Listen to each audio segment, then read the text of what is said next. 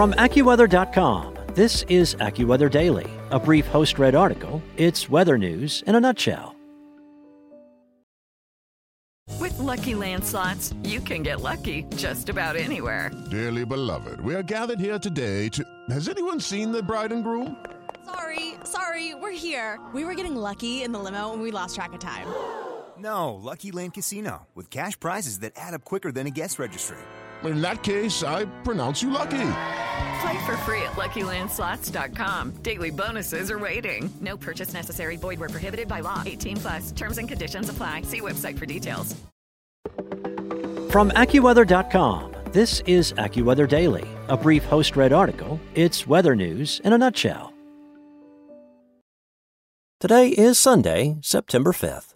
Ida destroys a home that was influential in Louis Armstrong's childhood by Monica Danielle. New Orleans is known for its rich mix of cultures, food, and music. However, a piece of the famed jazz history is now a pile of bricks, wood, and twisted metal.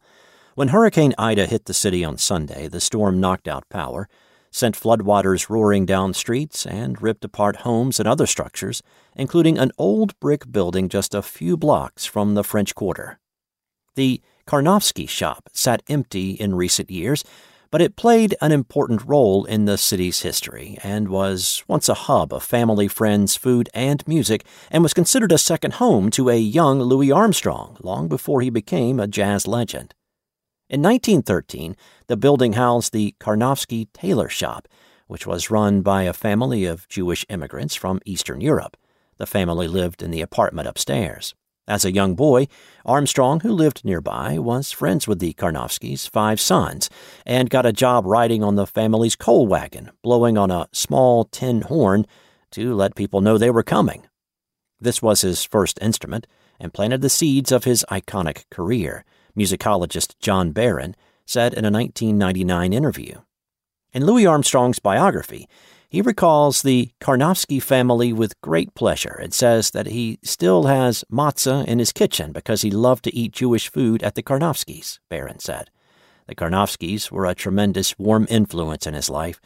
When he was a little older, the family loaned him money to buy his first cornet, a trumpet like horn, on the condition that he work for them for another year, which he did. Although he was baptized a Roman Catholic, Armstrong was often photographed wearing the Star of David, which he wore throughout most of his adult life. As the accidental Talmudist wrote, he did it to honor the family who showed him such kindness. I was only seven years old, but I could easily see the ungodly treatment that the white folks were handing the poor Jewish family whom I worked for, they were always warm and kind to me, which was very noticeable to me. Just a kid who could use a little word of kindness, Armstrong recalled in 1969, according to the accidental Talmudist. The building is listed on the National Register of Historic Places, along with other iconic music houses like the Little Gem Saloon, the Iroquois Theater, and the Eagle Saloon. It has been described as among the most important extant landmarks from the first years of jazz, by the New Orleans Times Picayune.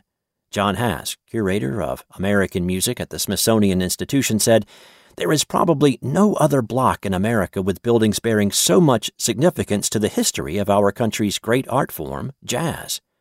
Several years ago, there were signs the building might be restored.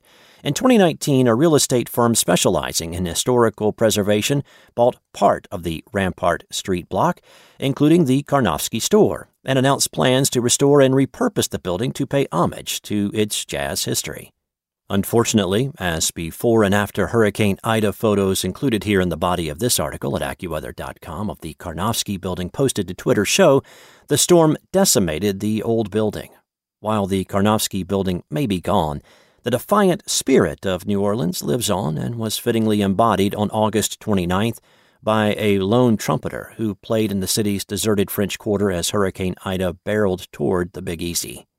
Video shot by journalist Phil Lavelle and posted on Twitter shows the man standing in the middle of the typically crowded neighborhood, his defiant trumpet notes mingling with the sounds of intensifying rainfall.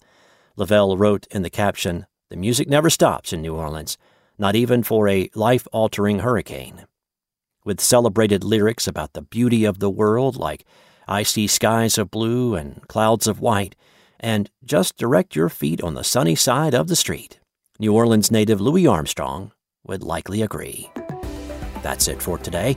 For your local weather at your fingertips, download the AccuWeather app or head to AccuWeather.com.